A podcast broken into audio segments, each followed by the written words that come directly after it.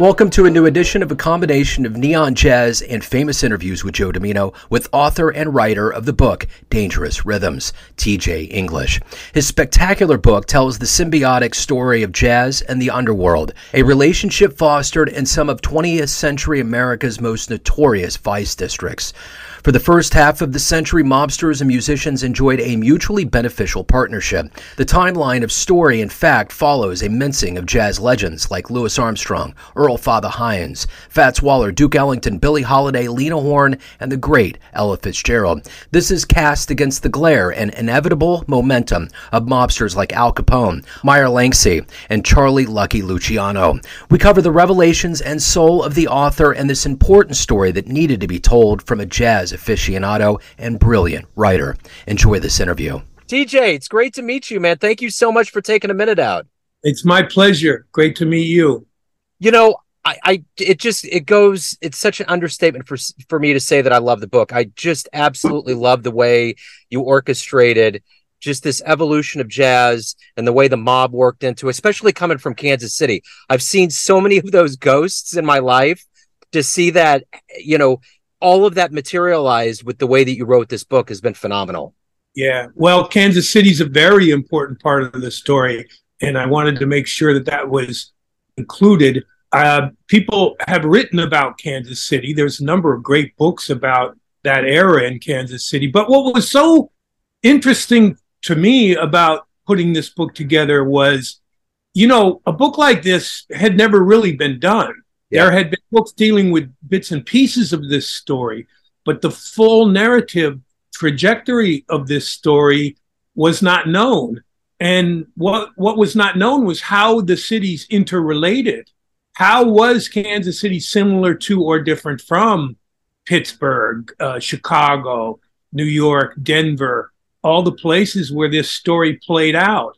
And I think what you get to see by laying out the full sweep of the historical narrative is how similar all these places were. That the template that had been laid down for this relationship in New Orleans in the early decades of the 20th century became the template for the music business and the jazz business in the United States for the next 80 or 90 years. So, how did you get the bug? How did the nexus of this idea begin in you to say, I'm going full on and this is going to become a book and a project? Well, I had the bug for a long time, long before I got around to writing the book. I think, you know, I fell in love with the music first when when I was a teenager and and began to explore it and it was so exciting because you know, by then uh, the 1970s jazz was not the popular phenomenon it had been in its heyday of the 20s and 30s and 40s and so on. By the 70s, it was on the down low. So if you were a jazz aficionado in the 1970s, it was by choice, and you you you took it as a as a task, a personal task to educate yourself about the music and to learn about the music. And so that's how I began to explore the music. And as everyone, every jazz fan knows, if you're a fan of the music, you're not just a fan of the music, you're a fan of the cultural and historical surroundings of the music. You read the biographies of all the great jazz musicians, you read about the different eras. I mean, the liner notes alone for the albums that we used to buy back in the 70s was like an encyclopedia of yeah. knowledge. So I uh, I fell in love with the music which went hand in hand with the process of learning about the story, the cultural story of the music. And then I became a journalist and I, I started to focus in on crime as my subject as a journalist. Um, crime historically, crime contemporary, mostly organized crime. So I came across this history. I started to come across references to this history in the various biographies and everything else that I was reading about jazz. And that's what really made me realize that there was a connection here that needed to be explored. I kind of put that idea in my back pocket. I kept it there. I read about this subject wherever I could find things on it over the years. But it wasn't really till COVID. COVID hit. Yeah. When COVID hit, I realized that I was going to be limited in my ability to go out into the world and research subjects. So what I needed was a a subject that was mostly archival, that was going to be archival research, reading of the books, digging for documentary information, um, oral history interviews with the various musicians, which now you can access online. And so it became my COVID book. It kept me sane during the, the COVID period. So, what was the first album or concert for you that gave you that jazz bug? I mean, it's kind of like a drug. Once you get it, you just keep coming back to that feeling. What what was that for you? Well, you know, my parents had some jazz albums around the house, not much. They were they, their music tastes were from the 30s and the 40s, so they did have Louis Armstrong. Louis Armstrong was big around the house, and they had Bing Crosby. I grew up in the Pacific Northwest, and that's where Bing Crosby's from, and so he was there. But when I began to explore it on my own, you know, it's interesting. The album that immediately comes to mind, I'm not sure it's the very first album that I bought, but it's the first album that I remember profoundly, and it was a live album. Uh, it was a live Latin jazz album uh, recorded in New York City in uh, the late 1970s. And it had Dizzy Gillespie playing Manteca, and it had clips from the 50s when Chano Pozo, the great percussionist, was still around. It was these classic recordings from the 50s where where jazz met Latin music and it was showcased to the mainstream at Carnegie Hall in New York. And that got me onto Latin jazz, and that really uh, kind of reconfigured my brain and and and still is because Latin jazz became a, a passion for me, a version of the music that I that I dearly love. So in this journey to write the book, there's a part of you that's journalist, but there's also a part, obviously, because you love jazz, that's a fan. What surprised you the most? What did you learn about these musicians and this culture that you were just you reared away and you were like, my God, I had no idea. Well, a lot, but I'll tell you a few things that were profound and, and were at the core of what I was doing. One was, you know, I had to ask myself the question, where did jazz come from? And, you know, in all the jazz history books, there are answers to that, uh, where the music came from. Uh, how it came from the rose up from the plantations and how it was in the jazz uh, the funerals in New Orleans and Congo Square and all the origins of jazz but that wasn't telling me enough that wasn't explaining the revolutionary phenomenon that jazz music was when it came into being in the early years of the 20th century so I dug deeper and I came upon this historical historical reality of the period of lynching in the United States, which had gone on for the 30 years previous to the creation of jazz. And the state that had the most lynchings was Louisiana, where New Orleans is. And I just started to think, I don't, we can't ignore that jazz came at the tail end of this period of horror for African Americans. And out of this period of horror, came this music that I describe in the book as an as an attempt to reorder the the universe, to to express joy and a will to live in a way that no musical form ever had before. And that was uh, a light bulb moment to me. That was a revelation. It's still it's still a light bulb moment to me. It's it's changed the way I listen to the music especially the early versions of jazz uh, in, in New Orleans and in Chicago in the 20s and 30s, especially where all those New Orleans musicians were coming from, uh, Louis Armstrong and, and others. Um, that was mind blowing to me. The other thing that was mind blowing to me is, is the way this story existed not only in the obvious places like Kansas City and Chicago and New York, but everywhere Pittsburgh, Denver, Los Angeles, of course, uh, in the Central Avenue Jazz District. Um, wherever jazz took hold, this business relationship between the musicians and the club owners, who were mobsters, became the foundation in every city. So you could go to a place like Denver and go to a local jazz club in Denver, and it was going to be owned by the local mafiosi. And it was going to have that same dynamic that you would have if you went to a club in Chicago. So this was much more of a national story than I had anticipated. So if you could go back and, and, the beauty of your book is you orchestrate all of these stories of these fabled, beautiful shows that all these cats put on from Count Basie, Louis Armstrong, Charlie Parker. If you could go back into your book and watch one of those shows with your own eyes, what would you have loved to have seen? That's a great question. Um, the, well, the, the obvious answer to that is the Cotton Club in the late 1920s because the house band at the Cotton Club was, um, you know, was uh, the great Duke Ellington. And so that would have been he- hearing the Duke Ellington Orchestra when it was coming into being as a as uh, a symphonic uh, expression of jazz music that was on another level from everything that had come before. What Duke Ellington was doing in those years at the Cotton Club cannot be underestimated. It was just phenomenal what he was doing there. Um, so, and and and I think Duke Ellington knew very well that he was doing it in the quote unquote underworld. It was a uh, the Cotton Club was owned by gangsters, an Irish American gangster named Owney Madden. It was a segregated club, so the audience was all white people, as were most of the clubs in the 20s and 30s and on into the 40s so uh, uh, Ellington knew he was performing in this club run by mobsters, that he was performing to an audience of white people, many of whom came to Harlem, to the Cotton Club, to uh, quote unquote slum in African American culture. He knew all this and he was incorporating it into the music. So all that seductive, sensual, uh, slightly naughty, mysterious, dangerous music that Ellington was creating in the 20s, songs like The Mooch, Black and Tan Fantasy. Um, he knew exactly what he was doing. He was creating music uh, of the underworld, by the underworld, for the underworld. Um, so I would have loved to have seen that. The other thing, of course, that I would have loved to have seen was the 18th and Vine District in Kansas City in its heyday.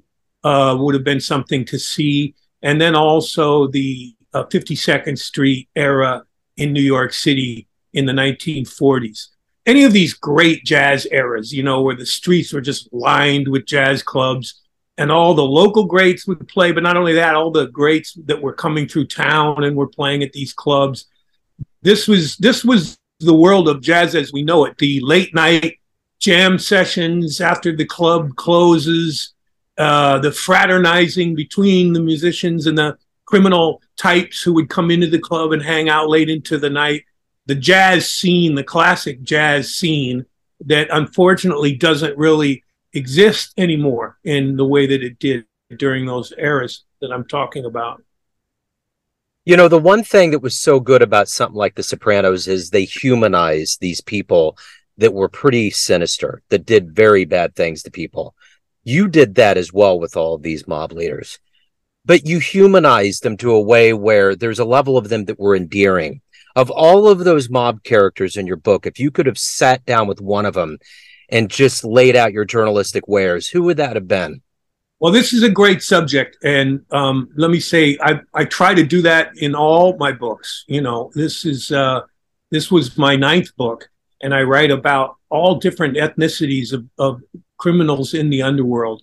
And the, the fact of the matter is, uh, yes, many of them are sociopaths or psychopaths, but many of them are just average guys who get drawn into this world for one reason or another and and and wind up in in the middle of a situation often get in over their heads uh, and this is fascinating to me that it's just the story of various human beings who maybe make some bad choices in their lives that get them drawn into this criminal underworld that's that has been so vibrant in the United States throughout the 20th century and into the 21st century. I think the the answer to that would be uh, Mo Levy. Mo Levy, who was not technically a gangster, he was a club owner, but he was a gangster wannabe, and he he partnered with with mafiosi, straight up partnered with mafiosi, and he was the he was the founder and owner of Birdland, the great club Birdland, which still exists today, and anyone who comes to New York should go to Birdland. Um, he was a tough bastard, and, and he was uh, he ripped off the musicians, um, but generally, like they liked working with him because he gave them opportunities and he had a kind of a sophisticated progressive appreciation of jazz. I mean, he's one of the he was one of the main presenters of bebop. You know, and when bebop came along, bebop was was complex and non-commercial music, and it wasn't it wasn't for everybody. It kind of separated the men from the boys. Only the true aficionados really understood uh, bebop. And um, at Birdland, um, and through his record label, um, Roulette Records, um, Levy showcased. He didn't shy away from uh, bebop. He showcased it, and he became one of the preeminent presenters of that music. And so, you know, um, with the gangsters, um, I think you could say there's the good and the bad. You know, like all human beings, there's the good and the bad. Some of them were a lot worse than others. Um, I mean, some of them really loved the music. Al Capone loved jazz and yeah. was a patron of the music and had four or five clubs in Chicago in the 20s where he put the music on. Uh, you know, to to the criminal underworld and particularly in the 1920s, jazz music was like hip hop was to gangsters in the 1980s or 90s. It was the soundtrack of their life. They felt that it was expressing a certain existential reality about living life on the edge, uh, living living life that was and a life that was unconventional, living a life that answered to its own rhythmic patterns, not the rhythmic patterns of what was popular in the culture. Um, it's fascinating that way, um, and doing this book really en- helped enlighten me about the full dimensions of that aspect of jazz. And it's one of the things about jazz that I really find endearing. And I hope we don't lose because I know a lot of I know a lot of jazz historians and critics and aficionados have tended to look down on this history over the over the years, and maybe that's why this book was never written. You know, um, there's a certain amount of shame that um, if we're going to elevate jazz in the culture, we need to whitewash this history. Well, I hope we don't whitewash this history. This is an important part of the roots of jazz. So, you know, I see you not only as a writer, but as somebody that's that's a creative force that's painting a picture with what you do. You you fill in a lot of gaps of what people may have loosely known. And why I say that is is that you're not just the creator, it has to move you as well. How did this book change your life? Wow, great question. Um you know, it's true. I'm not just a writer when it comes to jazz. I um, here in New York, I was the presenter of a Latin jazz series um, called Dangerous Rhythms uh, that we had at a club here in New York called Zinc that we were doing right up until COVID hit, and um, so I feel a strong allegiance to the music and the culture of jazz. And um, so to me, this book was presenting the culture uh, and the context for a better understanding of the music, a deeper understanding of the music, and a deeper sympathy, especially for the musicians and what they've been through and what they've inherited because of these relationships that became the foundation of, of the music business, the jazz business. Um, I should make that point. You know, the book is not so much about the music of jazz, it's about the business of jazz. Um, and it's about those relationships and and how and why jazz got off on the foot that it got off on, and how that became the the the template for really the entire music business in America. Because these jazz relationships also became the operating principle in rock and roll and hip hop and other forms of American music. Um, it's touched me deeply. It brought me into a very personal and intimate relationship with this history and the great uh, c- characters of this history. You know, when I was writing this book, thanks to streaming, you know, you can listen to the music instantaneously as you're writing it. So I'm writing about the Cotton Club in the 1920s, and I just I bring up all that music and play it while I'm writing. And what that does is it conjures up the spirits. It, it conjures up the the actual physical presence of the spirits of these eras. And so I felt like I was walking hand in hand with Louis Armstrong and Duke Ellington and, and uh, Earl Fatha Hines and Count Basie and all these great musicians who were dealing with this reality in the eras that they were dealing with it in. Uh, so I feel altered. I feel altered by by this book in a way that I don't think I had been by any other book that I've written. The one thing that's clear about you too, when I follow you on social media, is that you're very active in the jazz scene. You you see a lot of shows. It's very much part of your blood. This isn't something that you constructed that was passive. You're very active, and you did do a very good evolutionary job from the beginning to the end of the book. But as you look at 2023 now, how how convinced or or, or how optimistic are you about what we're doing with jazz as it evolves into the future? Mm, yeah, great question again. Um, well, as you notice at the end of the book, it was it was really important to me that this be not just a book of history about these eras that happened long ago, and that it would tap into nostalgia about jazz history. And if you'll notice at the end of the book, I bring it right up to the present day. I, I address I address the the the residue and the implications of this these relationships and what it has meant for jazz in the contemporary sense. What happened when this relationship ended was broken down in the 1980s when when the RICO laws were used to take down organized crime and jazz waned in popularity in the culture. And there was a period there where jazz was on, I would say, shaky shaky ground in the 1980s. They no longer had these jazz clubs. And, you know, the thing about the jazz clubs controlled by the mob was they didn't have to make money, they were just fronts for money laundering operations for the criminals. The, the criminals use the jazz clubs as a way to launder money from the more profitable uh, criminal rackets like narcotics and gambling and other things. And so the jazz clubs didn't have the burden of having to make a profit. And that was great for jazz. That's kind of what sustained it during the 40s and 50s and on into the 60s. But when this relationship was taken down, there was a real question there for a while. Would jazz survive?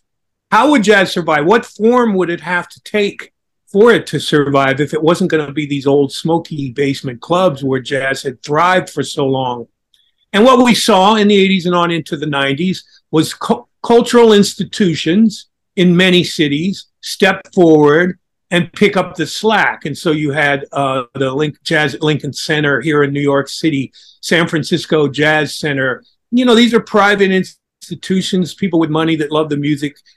We're bringing jazz from the gutters into the cultural mainstream, and and that is a way in which jazz reinvented itself in the 80s and 90s. And now, so now here we are. Jazz now exists. There's still a lot of the great old clubs. Kansas City has a few.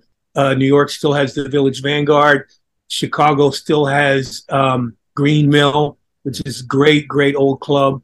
Um, maybe the oldest in the United States. Uh, and so the old clubs are there. And, the, and now jazz is presented at some of these institutions. They're expensive. Some people complain that they're kind of elitist, but they have become sort of the repositories for jazz to preserve jazz as the significant American art form that it is. Um, what worries me a bit is with the break, with the coming of the internet and the basically the death of the music business as a as an economically sustainable model.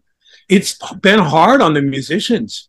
I mean, how do you make a living? You no longer uh, uh, put out albums or even CDs where you make your money um, the musicians that survive, they do it by playing in live clubs and live venues, but that's not much of a living, man. That's that's scuffling a lot of that. And so a lot of musicians, uh, uh as you probably know, knowing musicians, a lot of them have gone into academia. They teach. That's become kind of a lifesaver for a lot of uh, musicians and people in the jazz business. They have a teaching gig, and that's really how they make their living. So I worry about the economic viability of the music and whether or not there's an economic model where musicians can make a living at it in, in a way that they can practice their craft on a daily basis. Because one thing I know living in, in Manhattan is there's more musicians out there than ever.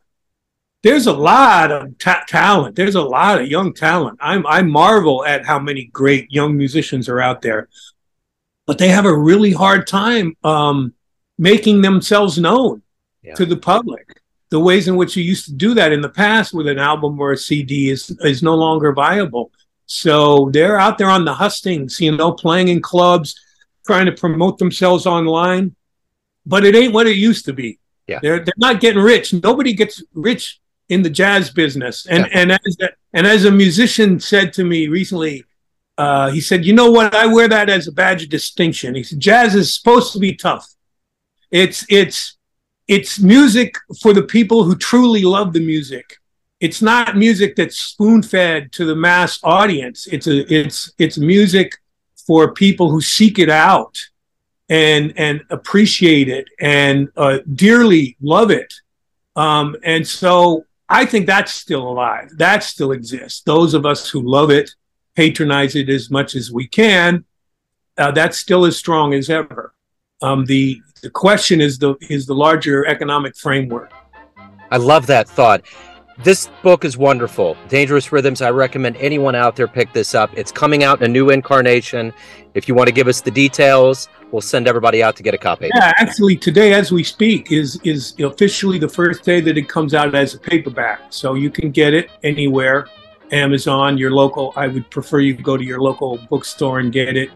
Uh, it's in paperback now.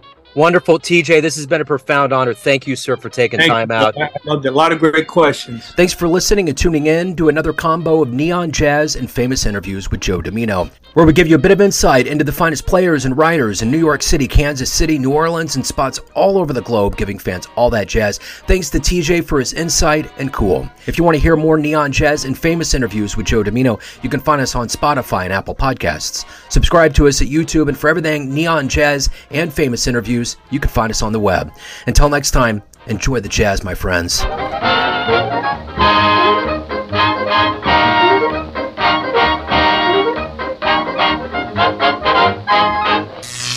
Neon Jazz.